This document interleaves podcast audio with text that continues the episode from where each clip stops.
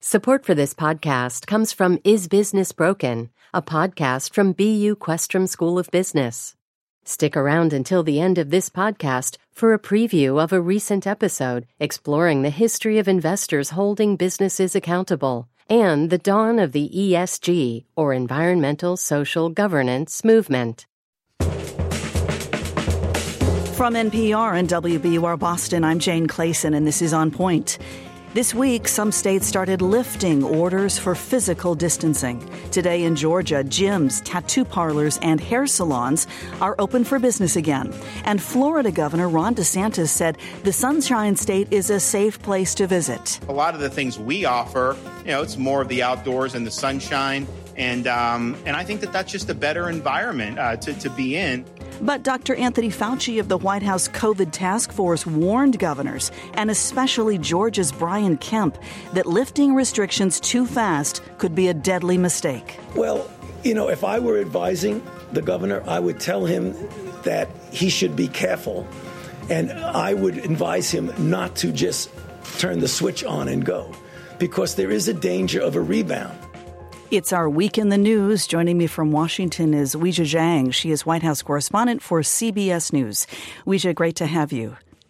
Thanks for having me, Jane. Joining us from Atlanta is Greg Bluestein. He covers politics for the Atlanta Journal Constitution. Greg, nice to have you. Jane, thanks for having me as well. Thank you. And from New York, Charlotte Howard. She's New York bureau chief and energy and commodities editor for The Economist magazine and host of the podcast Checks and Balance. Charlotte, uh, great to have you. Thanks for being here. Thanks for having me. So we'll start here with uh, some states uh, lifting stay-at-home orders, starting to open for business. Here is Georgia Governor Brian Kemp announcing he'd be lifting the restric- restrictions as of today in his state. That's Friday. He took a lot of heat for this from, among others, the mayor of Atlanta. Here is Governor Kemp on Fox News. You know, it's a tough balance, and I understand where folks like the mayor and, and others may agree or disagree. I got some people that are protesting me because I took this step, and I, I may have others that protest me because I didn't go far enough. Yeah, I understand. But what we've been doing, you know, Martha, and I, would like to just explain too. You know, we took measured steps to get to the shelter in place, and now we're taking measured steps to come out of that. This is not a giant leap forward. Greg Bluestein, let's start with you. This all begins where you are. Gyms, bowling alleys, body art studios, barbers, nail salons all will reopen today, and theaters and dine-in restaurants and social clubs can reopen on Monday. How are people gearing up for all of this, Greg? Well, a lot of them are gearing up by not reopening. Um, a lot of them have already made the decision that they're going to wait for more guidelines. They're going to wait for coronavirus pandemic to start to subside a little bit more. But the governor's order cleared the way for, for them to have the choice to do so. And I was out in a more rural part of the state in, in central Georgia um, yesterday, and they're they are rolling out the red carpet for this. Their their barbershops are getting ready. They're they're telling folks to to line up in their cars. They're closing down waiting areas to try to you know get get more socially distanced. But they're making s- strong steps to to to start uh, rolling back these restrictions. Um, the governor has has been caught in a bind at this point because both President Trump and Georgia Democrats have roundly criticized him for this measure. Um, he thought he was sort of in line with the president's thinking a president who just a few days ago uh, tweeted about liberating states from from strong coronavirus restrictions, and now he's on the other end of that that argument with the president saying. Um, uh, as Thursday briefing that he wasn't at all happy with Governor Kemp. Let's play some of that sound. Here's the president saying that he thought Georgia Governor Brian Kemp is wrong to be lifting his shelter in place order. I think it's too soon. And I love the people. I love I love those people that use all of those things, the spas and the beauty parlors and barber shops, tattoo parlors. I love them. But they can wait a little bit longer, just a little bit, not, not much, because safety has to predominate. We have to have that. So uh, I told the governor very simply that I disagree with his decision, but he has to do what he thinks is right. All of that after the president had tweeted on Friday, liberate Minnesota, liberate Michigan, liberate Virginia. Reporters asked him why he did that. Here's how he responded. If you take a look at what's going on in Virginia, they want to take away Second Amendment rights, and that's what they want to do. So when you talk about liberate, or if you talk about liberation, you could certainly look at Virginia as one. Weijia Jiang, help us understand all of this here. The president seems to be giving a couple of different messages. He now disagrees that Georgia is opening after he suggested that these states should be liberated. What do you see here? Well, I think he is clearly torn, right? He has this inclination to want to turn on the entire country as soon as possible, but he's also surrounded uh, with public health experts who are urging him uh, to to use these federal guidelines that he himself rolled out for these states. And so I think that on the one hand, when he wants to encourage people to support his um, very clear view that people should get back to work, he has to be careful about that because he understands there are potential consequences. And I think the problem is that um, even though he continues to say he's not happy with what Governor Kemp has done and that he strongly disagrees, um, he hasn't done anything about it. Uh, he hasn't offered us any details about their conversation. Did he try to convince the governor to reverse his decision? What other uh, elements is he asking him to do as a precaution? And so it kind of puts the president in this box where, um, you know, he has two very differing um, thoughts that are, are are playing out in real time and that's why we are seeing so many contradictions and Georgia is not the only one to be opening up here. Uh, Greg Bluestein, um, governors in Tennessee and Ohio and Colorado have all indicated that they would extend uh, these stay at home orders, they would not extend them. Uh, they expire next week. South Carolina, too, is opening retail shops. In Florida, uh, beaches are once again open, open for business. Governor DeSantis stressed the importance of getting people back to work. It's really uncharted territory, right, Greg? You're there in the South. I mean, what's the feeling? What's the response? These are competing tensions, as we just responded to. Yeah, I mean, you've heard the saying, "The cure is worse than the disease," and that's that's what that's what some of these policy figures are worried about is that um, you know job uh, one in about five Georgians now have Georgian workers have now filed for unemployment, um, and so the worry is that uh, as the governor here in Georgia has, has said that. Uh, the long-term repercussions of, of, of, watching people whose businesses, who've spent decades building up businesses, lose it all, um, is starting to, to weigh heavily on him. At the same time, public health experts say that these states, Georgia included, are nowhere near ready to start reopening and lifting some of these restrictions. Testing remains far, far behind, and and so do uh, and coronavirus cases uh, are, are, starting to just continuing to increase. Well, in fact, in Georgia, several models show it won't hit its peak number of daily deaths until April 29. You got it. Um, and and some of those models say that limits shouldn't start being lifted until mid June. Um, the governor says that here in Georgia says that um, that his his public health experts say that we're on track, that Georgia is on track. Um, but you know, every projection there, there's a sort of counter to it, and I, I, think the strongest condemnations have really come from President Trump's White House health experts. Dr. Deborah Fa- Dr. Fauci have both warned the governor not to take these steps, saying that it's too soon. Um, Fa- Dr. Fauci even said that he, he's concerned that about a leapfrogging effect would, would lead to greater outbreaks. And so, Weijia Jiang, you know, Georgia's governor, uh, Brian Kemp, and some of the other governors seem to be taking their cues in the beginning from the president about how to deal with this virus, but then the messages got to be contradictory. And I'm just curious what you're seeing up there, what you're hearing. Are they listening to the health experts? Are they listening to the president? I mean, what's the, what are the conversations that you're that you're hearing? Well, it seems like they're uh, arguing they have their own stats. They're looking at their uh, states and and different jurisdictions uh, to to make these decisions. But the fact is, there are federal guidelines. I will say they're not that specific because the president has made clear that the burden is on each governor and each state to decide when is the best time to open. But the criteria are pretty clear and and you know the, the main thing um, that at least Governor Kemp does not seem to be following is that there's a, a threshold for when you are supposed to ease into reopening. And there should be two weeks of a downward spike in cases, at least before you can really start to address some of these businesses that he's already giving permission to open. And so um, I think the problem is that those guidelines are there for a reason, and they have been put together by these experts, Dr. Fauci, uh, Dr. Birx, based on their modeling and what they've seen. And so it's hard to argue that you know your state uh, figures you know are, are, somehow different from what they are seeing in making these decisions. Here's atlanta hairstylist shamika lockett. She spoke to npr's morning edition. She said no matter what the governor of georgia says she will not risk opening up her salon. You can always pick yourself up. I've had to start from scratch at least two or three times in my life. Each time was better than the last. But you cannot come back from death Charlotte Howard, um, the economics of this are, are hard. Obviously, people want to get back to work. They're hurting. Uh, they need to put food on the table, and yet there's a pandemic out there. It's really striking. If you look at the polling on this, it actually contradicts some of what we've been hearing from the president when he's encouraging protesters to come out.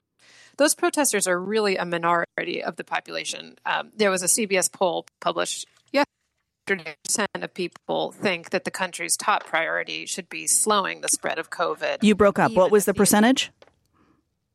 percent. Sorry, one more time.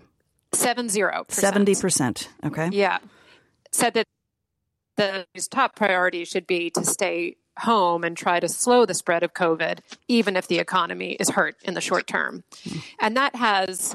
Uh, a really big impact, I think, when you look at these different states and you try to weigh this trade off between opening the economy and getting people back to work while also keeping people safe. And you see that tension in the president's rhetoric, where he wants to claim a lot of authority over the situation, but he's a bit worried about taking responsibility for it. It is tension, Weijia, but it also sends mixed messages, doesn't it?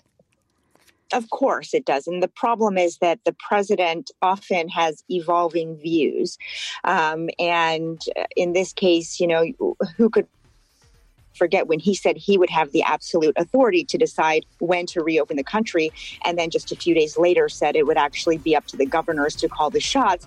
Um, perhaps because he realized that if it were solely up to him, there would be a lot of potential um, accountability in the future. And so that's just one of many examples where he uh, starts off saying one thing and then changes his mind, which offers a lot of confusion for the American public. Weijia Jiang, Greg Bluestein, Charlotte Howard, stick with me. We're discussing the week in the news. Up next, oil prices, the federal budget in the COVID economy, and these stunning unemployment numbers. We'll get to that after the break. I'm Jane Clayson. This is On Point. We'll be right back.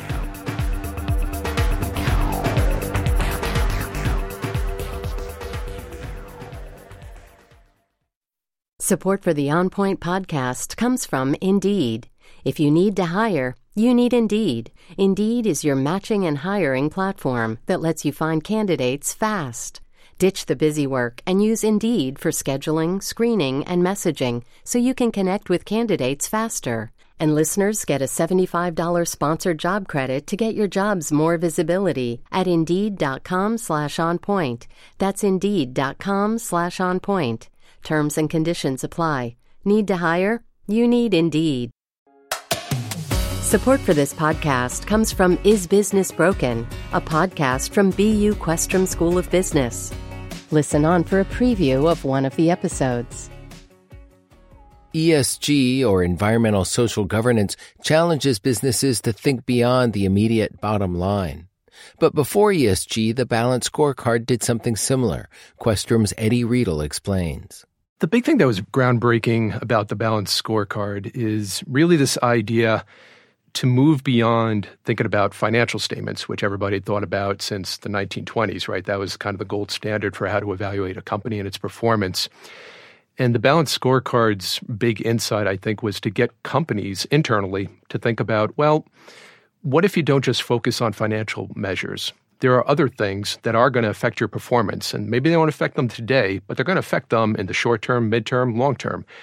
Building in those other criteria, those other dimensions, and explicitly linking that to your strategy, to how your company is going to operate, what kind of big decisions it's going to make. That's really what the big insight of the balanced scorecard was meant to do.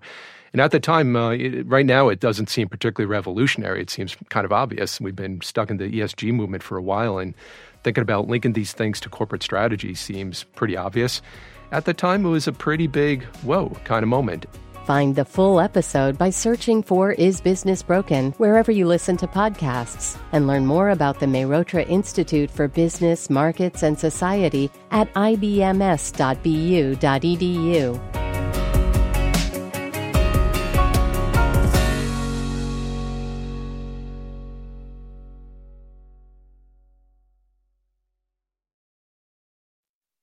This is On Point. I'm Jane Clayson. We're talking about the week in the news with a terrific panel. My guest, Weijia Jiang, White House correspondent for CBS News, Greg Bluestein, politics reporter for the Atlanta Journal Constitution, and Charlotte Howard, New York bureau chief and energy and commodities editor for The Economist magazine.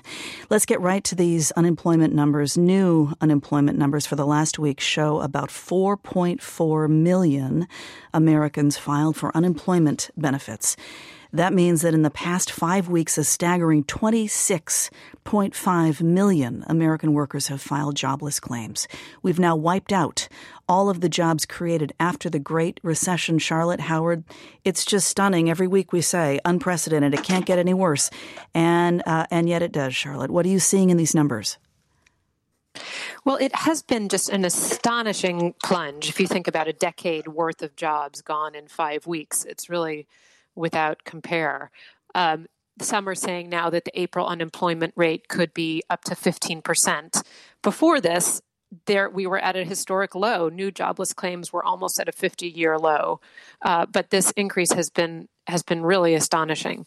And you've seen some of the early job losses, which were in restaurants, bars, different parts of the hospitality industry, which you might expect, spreading to other areas across the economy white collar workers, sales associates, people working for law firms, even healthcare workers, as I know this show has covered. So it's really pain that is felt broadly across the economy. Congress has uh, passed a $484 billion relief package, Weijia Jiang. Um, it would have revived this depleted loan program for small businesses. It only took about 13 days to exhaust the original 350 billion in that fund. So many companies companies are vying for this money. Tell us um, sort of how it's looking. How do, how long does it feel like this money will last, Weijia? It's probably already spoken for, honestly, because you had so many businesses um, that were not able uh, to get approval of their loans the first time around. We know from the SBA that there are massive backlogs, and we know that many businesses um, still don't even know the status of their application. And I think the other important point here is that for those who have been approved, according uh, to NFIB, the National Federation of Independent Business, we've talked to them and they're telling us that only about 20% of businesses have gotten any money. All that to say that, you know, for those who are waiting around the first time, they'll be first uh, in line for this second round of money. And we know how quickly it it you know is distributed. And so the, the question is what is the president's cap here? Uh, will he continue to ask congress to replenish that fund and will it be enough? What is the cap charlotte howard? What are you hearing well, this does include a, a, a, big increase, as we just heard. I think there's a lot of focus to sustain support for this program going forward. There's a lot of focus on making sure it goes to the right companies. So, as you mentioned at the beginning of the show, Shake Shack returned a $10 million loan. This is a very large company. Uh, they're Ruth's Chris House Ruth Chris Steakhouse. There are parts of this loan program that have gone to very big businesses, and that has not sat well with those who thought this was supposed to be a support for small companies. Let me play that so, clip of the Shake Shack CEO Randy Garutti. Here he is on CNN on Monday explaining why his restaurant chain applied for and then got a $10 million emergency loan from the federal government, and then why he decided to return it. This opportunity came uh, on its face appeared to be a great opportunity for companies like us and big and small. Um, but I think what played out over this last couple weeks is you started to hear these stories that the very people, the small businesses, our friends who own small restaurants, couldn't get access to this capital. And they were in line, or their banks couldn't get it done. That doesn't seem right to us. It didn't seem right to a lot of people, Charlotte Howard. I mean, these large companies getting a lot of money, the smaller mom and pops with the eight or 10 or 20 employees um, getting nothing.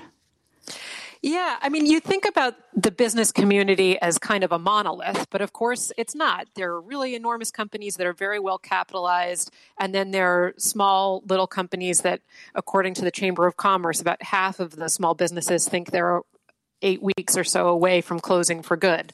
So you have this tension within the business world, and it's a question of the federal government directing money to those who may need it most. And there is, I think, an increased push for transparency. The Fed yesterday was saying it was going to be disclosing names of some of those receiving loans going forward. But you see different companies navigating this in different ways, and their the political support for that aid uh, varies quite dramatically depending on what type of company you're talking about. Greg Bluestein, what are you seeing in the South where you are small businesses who are coming up short in these loan programs?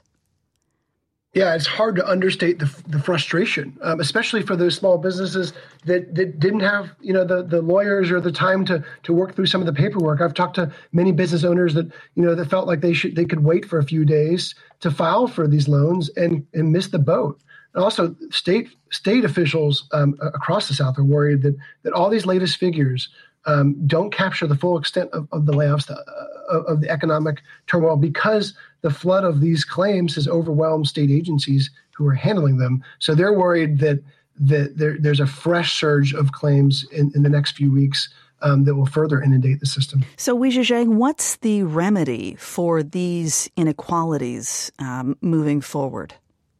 Well, we know in the latest round of funding, there is a set of money set aside just for smaller lenders and banks. The president has said that he has asked larger corporations to return the money um, if they received it during the first round. He mentioned um, some educational institutions like Harvard, for example. But um, we, we need to know more about the safeguards that are in place and the criteria because he hasn't specified exactly what that means. Obviously, a lot of publicly traded companies um, are receiving some of these loans. And it's also up to the banks because um, you know, as we know, there are lawsuits against some of these big banks because they have their own motivations as well. And when you give out bigger loans, you can rake in bigger fees. And so that's another part of this. Um, but I don't know what the long term remedy is because uh, there seems to be so many glitches within the program that they're trying to sort out in real time. And, you know, that's unfortunate because the administration promoted this as something that was going to be so quick, so fast, and get to the small businesses that need it the most first. And we're just not seeing that happen. Hmm. And as I read about uh, lawmakers looking at another possible trillion dollars or more to pump into the economy, I, I have to come to this striking piece that I read this week in the Washington Post, Charlotte Howard. The federal government is on its way this year to spending $4 trillion more than it collects in revenue, as we're trying, of course, to offset the economic damage from this pandemic. Um, you know, business borrowing, we're setting records here. The budget deficit is roughly twice as large relative to any economy in any year since 1945. I mean, the reliance on debt is going to leave scars long after this pandemic passes, Charlotte. That's what we take on in this week's cover eh, story in The Economist. But yes, this is a problem both within the United States and really around the world. I mean, the IMF says that rich world government debt could rise to 122% of GDP. That's incredibly mm. striking. The good news is that interest rates are low, and no one is really arguing that we shouldn't have big government spending right now. I mean, this is the time to have a fiscal stimulus. And if you think about the ways that the government usually tries to get an economy going, you lower interest rates or you try to spur economic activity to get people out shopping. Those don't work right now because interest rates are already low. People aren't going to start, you know, going to movies immediately and spending lots on restaurants immediately. So those traditional levers that a government would pull are low, um, are, are, are not as effective this time around. And so there is this, you see this playing out where there's a need for enormous amounts of assistance to small businesses, but in reality, that may not work as well as you might want it to. But largely the need for the government to be taking action is, is, is not really controversial. The question is what comes later. When the economy does recover, will the government be able to not have uh, as big spending increases? Will it be able to raise taxes? Um, we argue with economists that you could think about raising taxes in sensible ways to deal with inequality and climate change once the economy does recover. So, for instance, taxing carbon emissions or taxing inheritance. But these have not been things that have been particularly particularly popular to date. Mm.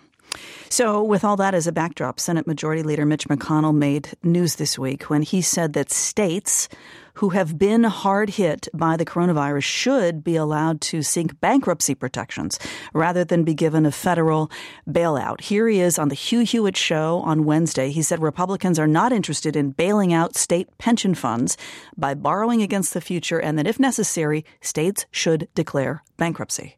I would certainly be in favor of allowing states to use the bankruptcy uh, uh, route. It saves some cities, and there's no good reason for it not to be available. Uh, my guess is their first choice would be for the federal government to borrow money from future generations to send it down to them now so they don't have to do that. Uh, that's not something I'm going to be in favor of. Weijia Jiang, Leader McConnell is a, under a lot of pressure from his right flank. It's just not conservative, all these bailouts, right? Sure, but at the same time, the president has addressed this and he says at this point they have no choice um, because you know the economy is uh, absolutely ravaged. And the president has uh, been asked about this particular idea from the senate leader many times now in the briefing room and he says he's open to it. He says he will continue uh, to talk to senators about it and he's really kind of hesitating to offer his uh, full view about whether you know declaring bankruptcy should be on the table. Mm-hmm. Greg Bluestein, many states um, like yours are making a big push for help from Washington to cover, you know, their lost tax revenue, to cover a lot of these money issues, money problems related to the pandemic. What are you seeing where you are in Georgia? Yeah, this is a bipartisan push, which makes it all the more interesting. In Georgia, lawmakers uh, indefinitely suspended the legislative session in the middle of the pandemic, so haven't passed a budget yet for the next uh, fiscal year. Um, when they do come back, likely in June, uh, it looks like there'll be a two or three billion dollar hole at least in Georgia's budget. So you, you've seen Republican governors from around the South say the same thing that Democratic governors in the Northeast are saying. They're they're asking for for basically block funding for for for you know a huge infusion of money to keep their essential state services running amid this crisis. Um, let me get to oil prices uh, as we're talking about the economy here, because of course the coronavirus has kneecapped uh, the U.S. economy. The oil industry has lived through many booms and busts, Charlotte Howard, but never before have oil prices collapsed as they did this week. On Monday, prices fell below zero, meaning some traders had to pay others to take crude oil off of their hands. Uh, what are you seeing here in the in the oil industry? It's been a remarkable implosion in oil prices since the beginning of March, and it's something that. Uh, is a new experience for America. So America historically we've thought about America America trying to be energy independent, trying to become less dependent on Middle East oil. In 2018, America became the world's biggest producer of crude. Uh, that's because of this enormous shale boom in Texas, North Dakota. and So now, um, where previously low oil prices would have been a boon to consumers, you know, you have cheaper gas, uh, airplane flights might be cheaper. Now there are big parts of the economy that uh, in certain states that are dependent on oil and gas. And so what you saw this week was really kind of global phenomena of there being too much oil around and not enough demand for it as people staying home, coinciding with some idiosyncratic things in Texas where there isn't enough uh, room in in a certain hub in Oklahoma to store oil, and that's why uh, people saw prices rise uh, sink below negative on Monday. But you still have this bigger problem, which is that oil is going to have this rocky ride because you still have supply exceeding demand. And uh, Trump can't actually do that much about it. You hear him weighing a variety of different measures. Most of those need congressional approval. Um, he earlier tried to have America buy crude to put in its strategic oil reserves, which are these big caverns along the coast of Texas and Louisiana. Congress didn't give approval for that. But I do think this plays politically for him well. I mean, if you think about how central coal was in 2016 and how well that played for him, coal's a much smaller industry and it's in less crucial electoral states. Um, hmm. Shale oil and gas is in Texas, it's in Pennsylvania and Ohio. And so, both you can be seen as defending those industries in key states, and also you can play into this sort of idea of Trump defending American energy independence, which itself is sort of a fallacy, but uh, I think it will play well politically. And so, do you agree with that, Wei Jiang? Uh, I mean, I'm seeing signs for 97 cent uh, gallon of gas. Uh, how does that play politically for the president? Um, I think Charlotte's absolutely right, but the problem is that you know he doesn't have a lot of things he can do to match what he is saying. Uh, as she also pointed out, I mean, he um, he said nobody's ever heard of negative oil before, and the way that he treated this was a, as a phenomenon, as he should. But um, you know, even he recognizes that he has to ask Congress for permission. Uh, he has said that we will store oil, um, and so you know, I think eventually uh, he's going to have to show how when he makes these um, I, uh, promises and, and suggestions of how he uh, plans to um, tackle this. He, he, has to do something about it, and so far hasn't. Mm. Let me, before the break here, get to something that President Trump said at a at the press briefing, the White House press briefing yesterday. Um, the president uh, started well um, riffing about ways he thought that the coronavirus could be treated, um, how it could be taken, cleared from the human body. And I wanted to play this because it's gotten a lot of uh, talk. Here he is. Uh, he was asked by Bill Bryan, who leads the Department of Homeland Security Science and Technology Division. He asked him to look into the idea of cleaning the body with light and disinfectant. And then I see the disinfectant where it knocks it out in a minute, one minute. And is there a way we can do something like that uh, by injection inside or, or almost a cleaning? Because you see it gets on the lungs and it does a tremendous number of lungs. So it'd be interesting to check that. Weijia Jiang, um, quick response from this. Uh, the maker of Lysol issued a statement warning against any internal use of its cleaning products, but uh, a lot of people wondering what the president meant by that. Well, the president uh, said that he's not a doctor and he said he is just somebody who has a good you know what and when he said that he pointed to his head so i'm assuming he means this came from him himself because his public health experts um, were clearly startled. I was sitting in the front row and looked over at Dr. Deborah Birx, and the look on her face was just a, mixture of complete confusion and almost disbelief. Uh, and so I think this is the president coming up with ideas on his own without anything to back it up, and then forcing medical experts and manufacturers of disinfectant to have to issue swift and strong warnings that this is not actually something you should consider doing. We are talking about a yet, yet another astonishing week in the news. Um, up next, the president's executive order on immigration, among other things. More to come. I'm Jane Clayson. This is On Point. We'll be right back.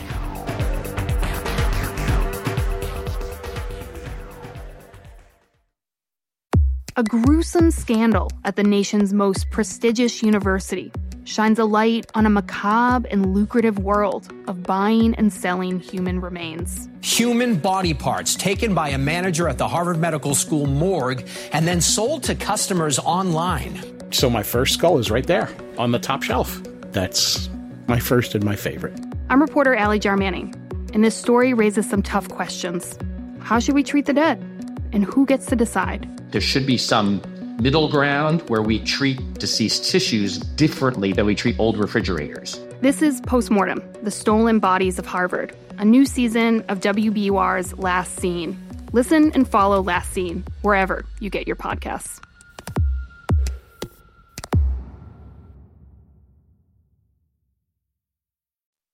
This is On Point. I'm Jane Clayson. On Monday, we'll be talking about the world without sports during this coronavirus pandemic. Are you a sports super fan? How are you spending your time without sports? What changes do you think professional sports will have to make to survive all this? We'd love to hear from you. Leave us a voicemail at 617 353 0683. Back to our week in the news. My guest this hour, terrific panel, Weijia Jiang, White House correspondent for CBS News, Greg Bluestein, politi- uh, pol- uh, politics reporter for the Atlanta, Jour- Atlanta Journal Constitution, and Charlotte Howard, New York bureau chief and energy and commodities editor for The Economist magazine. Before the break, we played uh, President Trump's thoughts on coronavirus treatments. There were other back and forth uh, discussions that are worth noting this week. The director of the CDC warned that a second wave of coronavirus uh, could come this fall and will be much more dire because it's uh, likely to coincide with the start of the flu season. Um, so during Wednesday's press briefing, the president said that it's possible COVID does not come back at all. And so then Dr. Anthony Fauci had to walk that back. Here's that exchange. There will be coronavirus in the fall. If we do, which we won't, but let's take an imaginary period. We say, okay, coronavirus, forget about it. We're not going to do anything about it. It will take off. That's what viruses do. But that's not what's going to happen. We are going to respond to it to not allow it to do that. Weijia Jiang, Dr. Redfield, the director of the CDC, that was Dr. Fauci that you heard just there, both saying that having two simultaneous respiratory outbreaks would put an unimaginable strain on the healthcare system. But they say, you know, it's very possible and probable that that's coming, and the president not really wanting to accept that, I guess. Is that correct? Uh, absolutely. This all unfolded because Dr. Redfield did an interview in the Washington Post in which he said that the second round of coronavirus could be much more difficult because it will coincide with having to fight the flu. Um, the headline used the word devastating, and that's what really set off President Trump. He almost marched uh, Dr. Redfield out to the podium to have him clarify that that's not what he meant. But in the end, you know, Dr. Redfield said he was correctly quoted in the post. So it was this awkward episode. And even after that, the president wanted to insist that perhaps the virus will, won't come back in the fall and that there's a chance that it won't. And that's uh, when Dr. Fauci clarified uh, that statement, as we just heard.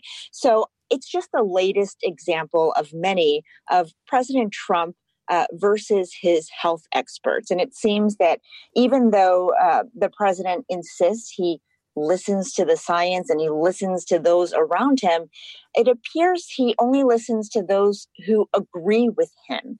And we've seen this time and time again where if they don't say the same thing he's saying, they've either had to offer uh, you know explanations or recant their statements and that causes a lot of confusion for people watching at home um, who, you know, want to listen to the doctors. Which leads us to the story of the top federal vaccine researcher who was dismissed uh, this week, Rick Bright was apparently pushing for a more thorough vetting of hydroxychloroquine. That's the anti malaria drug that President Trump has repeatedly touted. Apparently, Bright was particularly concerned about the quality of chloroquine that was being shipped in from uh, Pakistan and from India that wasn't approved yet by the FDA.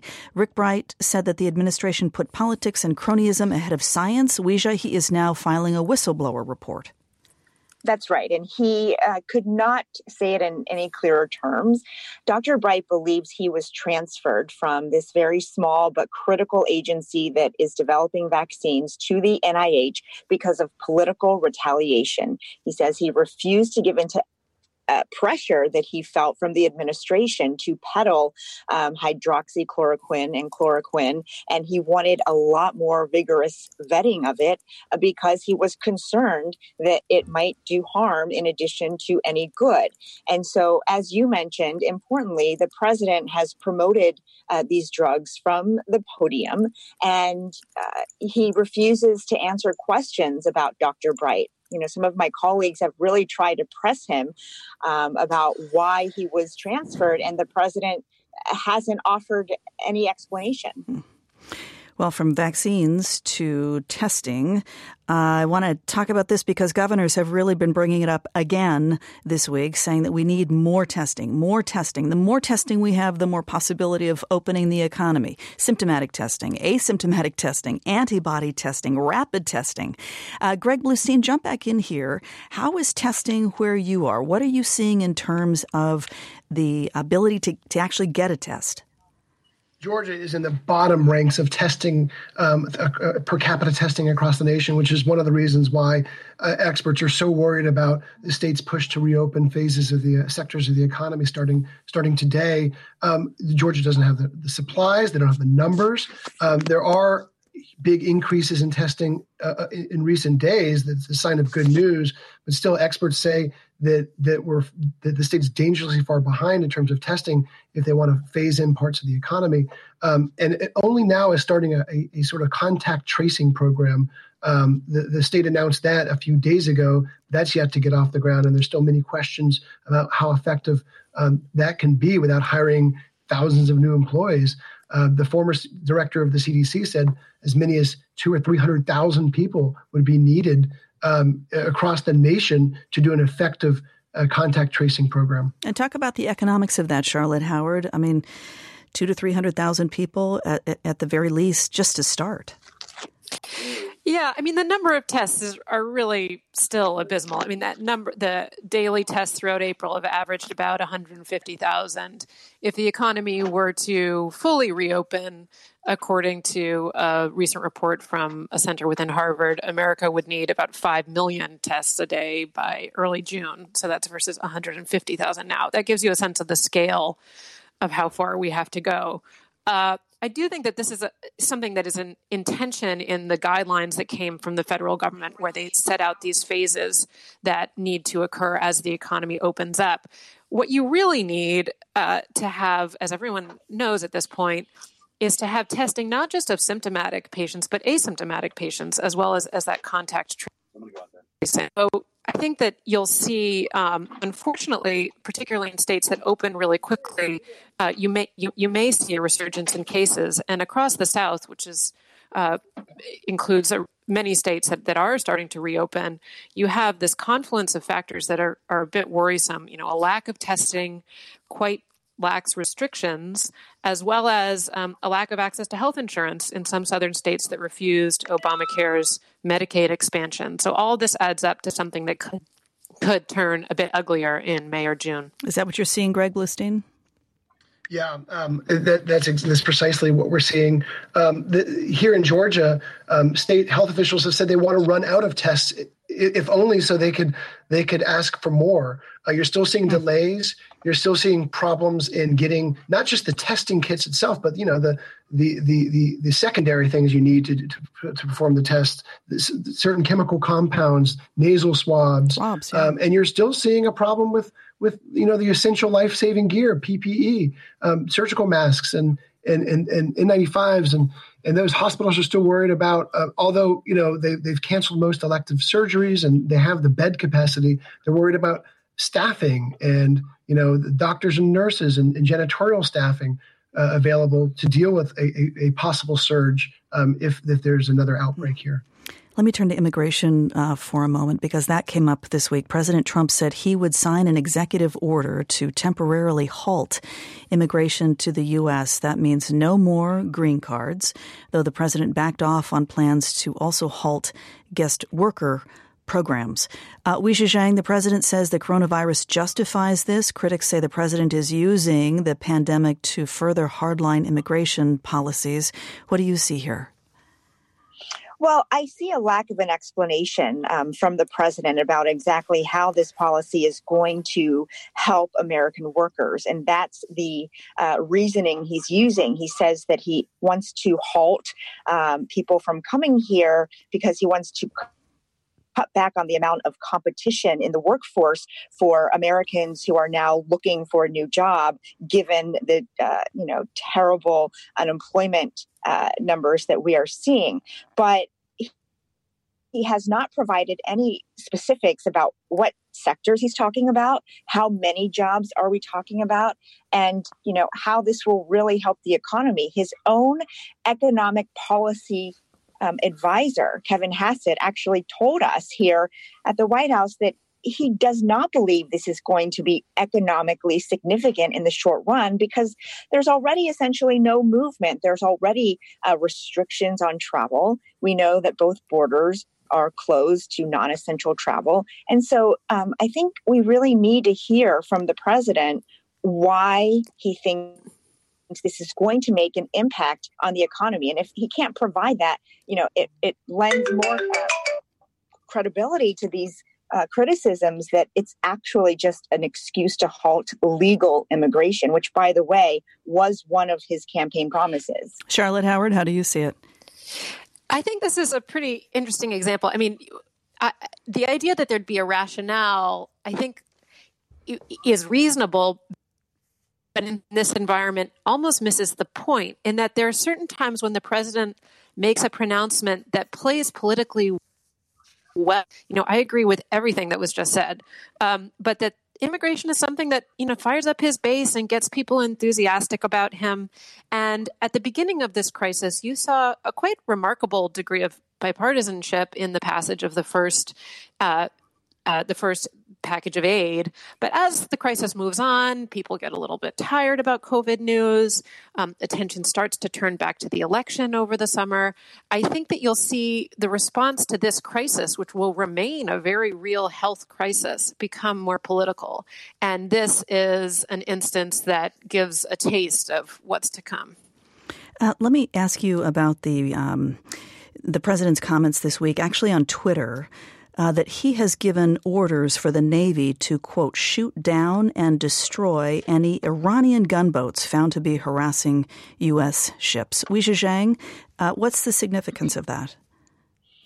Well, you know, this isn't the first time the president has issued similar threats to Iran. And we know it came after uh, the Navy reported that there were vessels that were threatening American ships in the Persian Gulf. But um, the president on that tweet did not specify what you know he was uh, referring to that's only something we can assume um, but i think you know he, he tweets something and then he doesn't provide any details about what this means for the Navy, whether it changes um, their rules of engagement and their protocol. So I, I think what it, we're seeing is another round of uh, warning to Iran.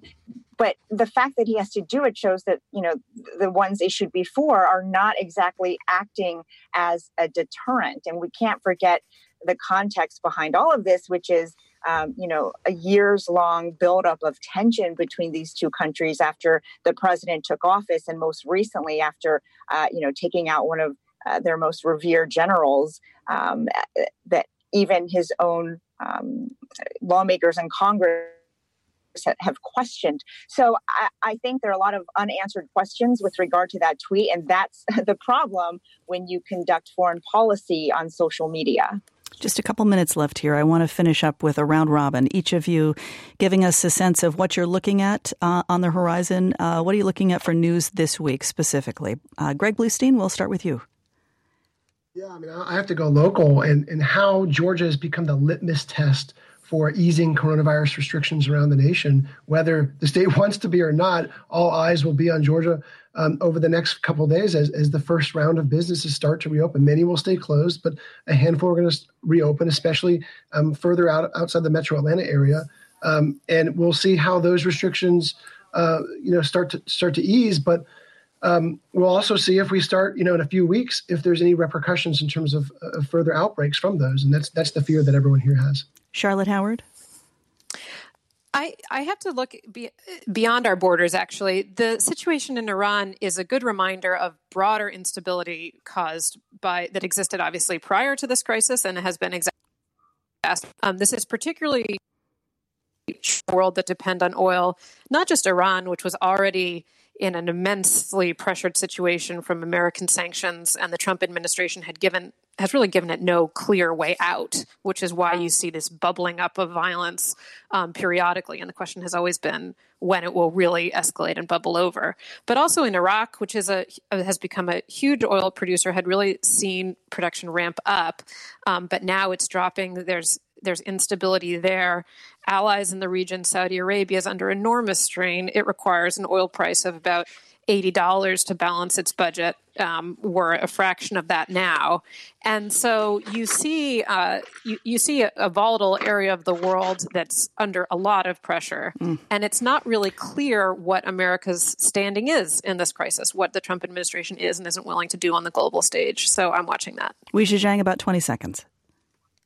Um, I will continue to watch what the administration is doing to help states uh, that are eyeing uh, reopenings, specifically with regard to testing, because governors are still begging for help getting these supplies that they cannot. And the president has been hesitant um, to use his full authority to get the supplies needed to actually conduct the test. And we know that widespread testing is the key to getting back to some sort of normalcy and reopening these economies. It is the key. It is the key to everything. Um, thank you all so much. I wanted to play this last clip. Uh, end today with a bit of good news, some good news. Many Americans have found actor John Krasinski's online hit. It's called SGN, stands for Some Good News, millions of views. Here's a clip from this week's edition. He held a virtual prom for all the country's high school seniors who will miss theirs this year. Billie Eilish, uh, the Jonas Brothers, Chance the Rapper, Brad Pitt. Uh, here he is. Here's how he wrapped it up. I didn't know what we were in for. I didn't know if any of my friends would show up, but they all did. And guess what, guys? I have to be honest, they did not show up for me. They showed up all for you, and I really need you to know that. We are all going through this together. This is a very, very weird time, but each and every one of you are missing something, and this is the least I could do, and I and I couldn't be more proud to do it. So thank you all for coming. Just a reminder that a lot of people um, are going through a lot, including our kids uh, who are who are suffering through this as well. Um, thanks, panel. Really appreciate your time, your expertise. Weijia for CBS News, Greg Bluestein from the Atlanta Journal Constitution, and Charlotte Howard. Really appreciate it. And to all of you listeners, thank you. Have a good week. And I'm Jane Clayson. This is On Point.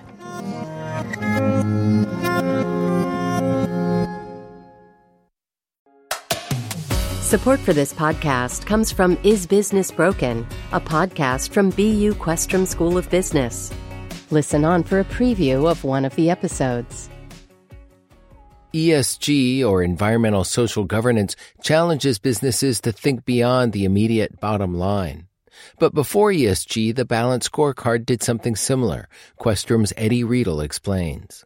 The big thing that was groundbreaking about the Balance Scorecard is really this idea to move beyond thinking about financial statements, which everybody had thought about since the 1920s, right? That was kind of the gold standard for how to evaluate a company and its performance. And the balanced scorecard's big insight, I think, was to get companies internally to think about, well, what if you don't just focus on financial measures? There are other things that are going to affect your performance, and maybe they won't affect them today, but they're going to affect them in the short term, midterm, long term. Building in those other criteria, those other dimensions, and explicitly linking that to your strategy, to how your company is going to operate, what kind of big decisions it's going to make. That's really what the big insight of the balanced scorecard was meant to do. And at the time, uh, it, right now, it doesn't seem particularly revolutionary. It seems kind of obvious. We've been stuck in the ESG movement for a while, and thinking about linking these things to corporate strategy seems pretty obvious. At the time, it was a pretty big, whoa kind of moment. Find the full episode by searching for Is Business Broken wherever you listen to podcasts and learn more about the Mehrotra Institute for Business, Markets, and Society at ibms.bu.edu.